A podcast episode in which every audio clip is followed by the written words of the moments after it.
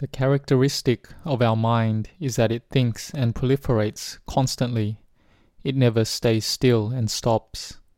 The reason we need to train our mind is so that it can stop and be still, or at least to have the thoughts lessen. Because the more we think, the more inner turmoil there is. The mind isn't peaceful. We can compare our mind that doesn't stop thinking to a monkey this monkey is an animal that doesn't stay still. Getting the monkey to stay still is very difficult because it will always be moving, jumping, and shifting constantly. So, how do we make this monkey stay still? We let this monkey loose in a forest that has, say, 32 trees. The monkey will jump to this tree and then that tree. The more it jumps around, the more it will feel tired and lose its energy. Then it will just rest on one tree. It's like our mind that thinks about the past and future constantly and doesn't stop. It's like this throughout the whole day as well. So we use a meditation object in order to train the mind to be still. We use a meditation mantra, Buddho, along with the in and out breath. Usually, this will be difficult to do because mindfulness will not stay present. Our mindfulness will not stay with Buddho. So, before we start meditating on the breath and the word Buddho, we should chant internally a lot in the mind. We chant with mindfulness. For instance, we chant the virtues of the Buddha, beginning with Itipiso, say nine times. If the mind isn't peaceful yet, we add another nine repetitions. We keep adding repetitions until the mind feels tired, that it feels like it doesn't want to chant anymore, or it feels like the chanting is not coming out. This is when the mind is starting to be tamed. The thoughts and proliferations are reduced. Here, we then establish our mindfulness on the breath along with the meditation word Buddho, But with the in breath and To with the out breath. This becomes easier to do. The great teachers advise us that if the mind thinks a lot and thinks quickly, then we should chant quickly. Don't let there be a gap for the thoughts to enter.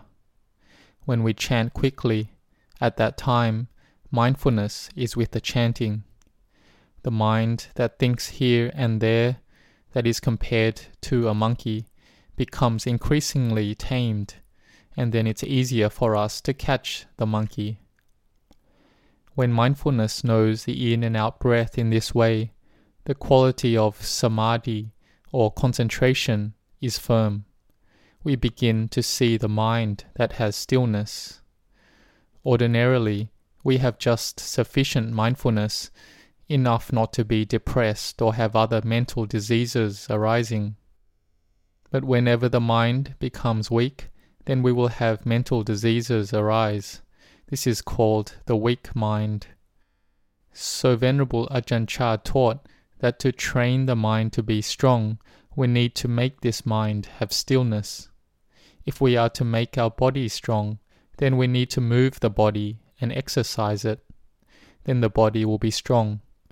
To exercise the mind, we need the mind to have mindfulness with simply one mental object. And this mind that has stillness will develop into wisdom. It is the wisdom that knows and understands nature, that there is simply arising, staying, and passing away. If we know and see clearly, this is called seeing the Dhamma. That is, we let go of this sense of having a me and mine. It is not that we can let go of everything, we just let go of our thoughts and views. Because we are born with these words, me and mine, always. These words, me and mine, is the cause for suffering to arise in the mind. The Buddha taught us the method to escape from suffering. It starts in the beginning that the Buddha advised us first to understand about giving through seeing one's selfishness, like we have wealth of ours that was difficult for us to gain, and the wealth left over after our use we share and build goodness with it. We call this as getting rid of greed. We make donations and offerings in a moderate way that doesn't create problems within our family. That is, we don't do donations for the purpose of gaining merit in the next life. When it is summer, the body feels very hot. We shower and drink cool water, and then we feel cool right in this present moment. The coolness doesn't arise in the next life. When we make offerings, we give up a portion of our wealth, and then the mind is at ease.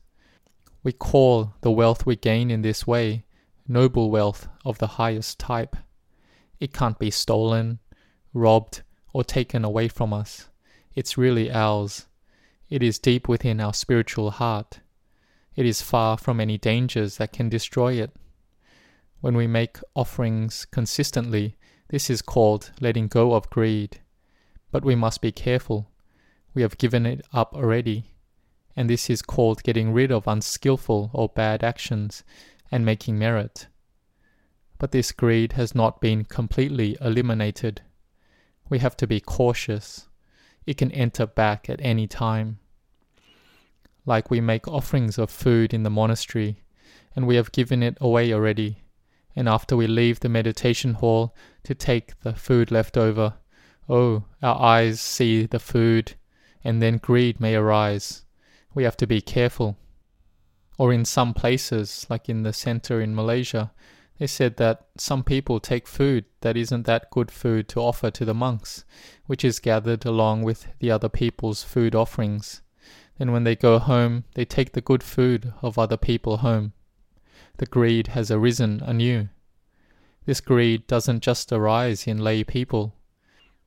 Ajahn Chah has said in a talk that the lay people bring food to offer the monks, but the monks can have greed arise as well when they aren't willing to share it. He said this is way worse than the lay people.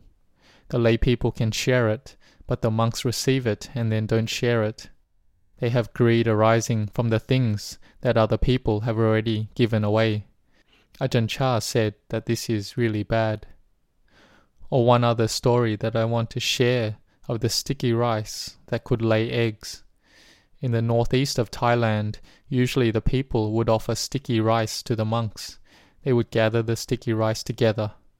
One day, an elderly but newly ordained monk gathered the sticky rice in his alms bowl. This elderly monk was sitting meditation, and his sticky rice could have an egg appear. How does this happen? The elderly monk, instead of taking the food out and sharing it with the monks, he felt that he really wanted to eat the egg he received. So, what to do? If he put it in his bowl and the other monks saw, that would be against the practice of the monks to gather all the food together after alms round. So he hid the egg inside his sticky rice. The sticky rice he clumped around the egg. No one saw. But he himself saw. It wasn't that no one saw. Ajahn Chah would say, Aren't we a person? We are scared of others seeing, but aren't we a person? Here, the teacher of that elderly monk and the teacher of Ajahn Chah, Luang Pu Thongrat, exclaimed that sticky rice can lay eggs. Let's go see. He asked that elderly monk, How can sticky rice lay eggs? The other monks were curious. They had never seen sticky rice lay eggs. They went to the elderly monk's bowl and they couldn't see any egg. Luang Pu Thongrat said to take apart the clump of sticky rice and look inside. It so happened that the egg was hidden inside the sticky rice.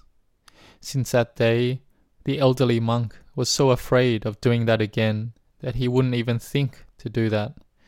We could say that he saw the Dhamma instantly. He rid that greed from his mind that wanted to take advantage of the other monks. This is the story of a monk that is, the sticky rice that can lay eggs. So this greed can arise in the mind of people. But one makes offerings and merit till we have the feeling that we don't want the things of other people.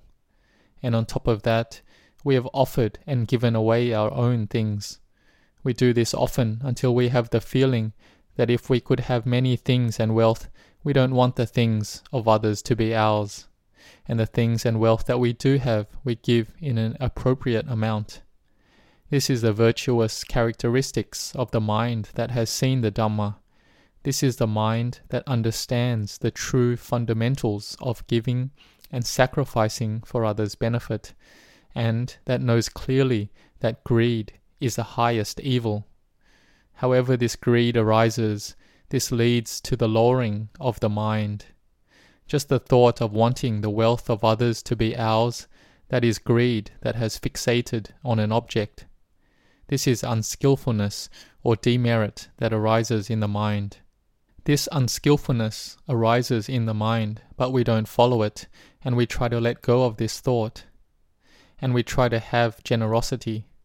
So the person that has faith plants a fruit tree, and when the fruit ripens, they make an offering of it to the Buddha, Dhamma, and Sangha. They give it away.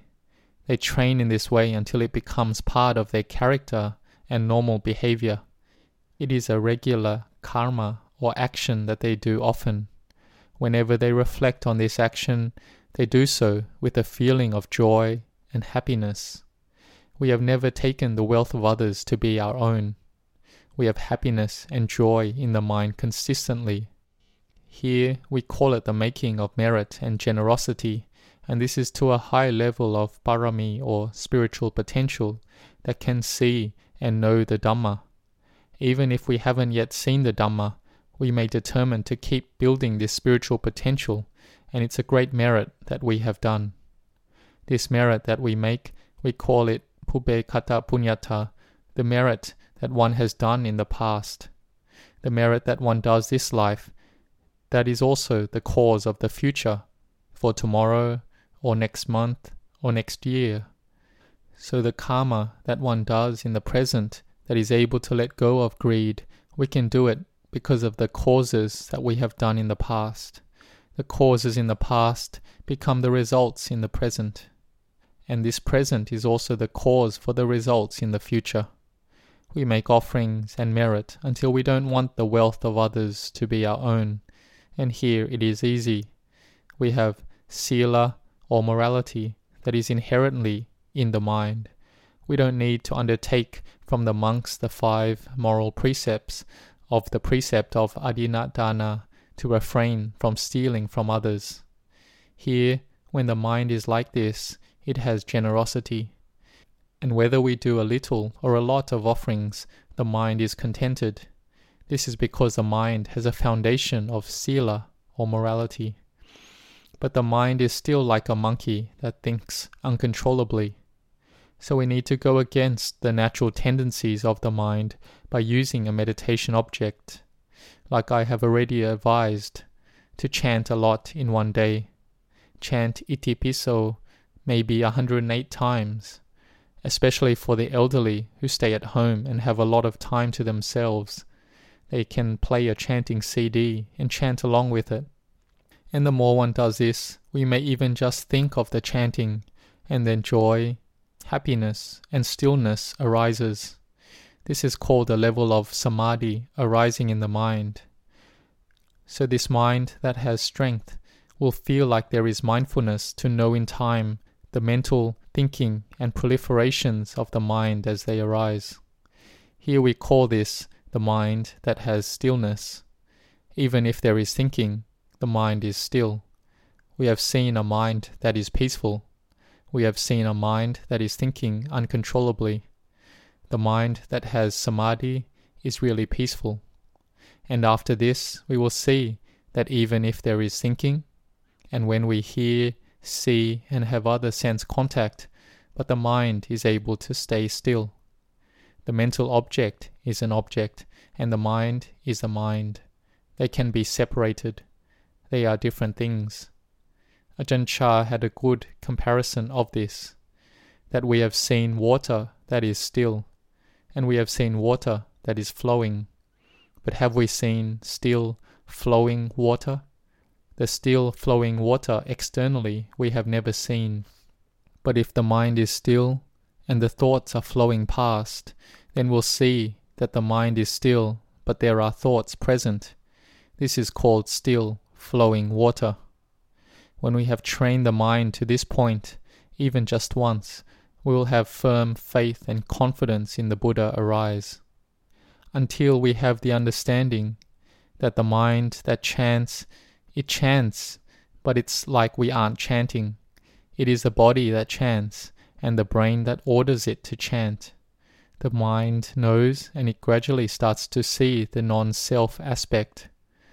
When we do this more often and see clearly this aspect of non self, this is called seeing the Dhamma. We let go of the wrong view that has been present for such a long time, the view that we have a me and mine. When we have me and mine present, what is this like? We have arisen from a mother and father, and we have this self, and really these bodily elements are our father's and mother's possession. We haven't fully repaid their kindness. But when we see that there is no such thing as a self, that it's all just the same elements, that there is no being, no self, me, or them, then this is entering the Dhamma. When an individual enters the Dhamma like this, the more their minds will become good and beautiful, and will have respect and humility, because they train and watch the mind constantly. Sometimes the mind proliferates uncontrollably, then we have mindfulness to bring the mind back. So, mindfulness is something very important. The more that we have, the more the great benefit for us. We begin from making offerings, and when greed arises, we are careful by using the quality of mindfulness so that the greed doesn't overcome our minds. When the mind has anger, then we must have mindfulness. When the mind has delusion, we must have mindfulness. We develop as much mindfulness as we can. How much ever mindfulness we have, the closer we get to the Buddha. We come close to the teachings of the Buddha. May you all be determined to practice the Dhamma. May you all grow in Dhamma and in blessings.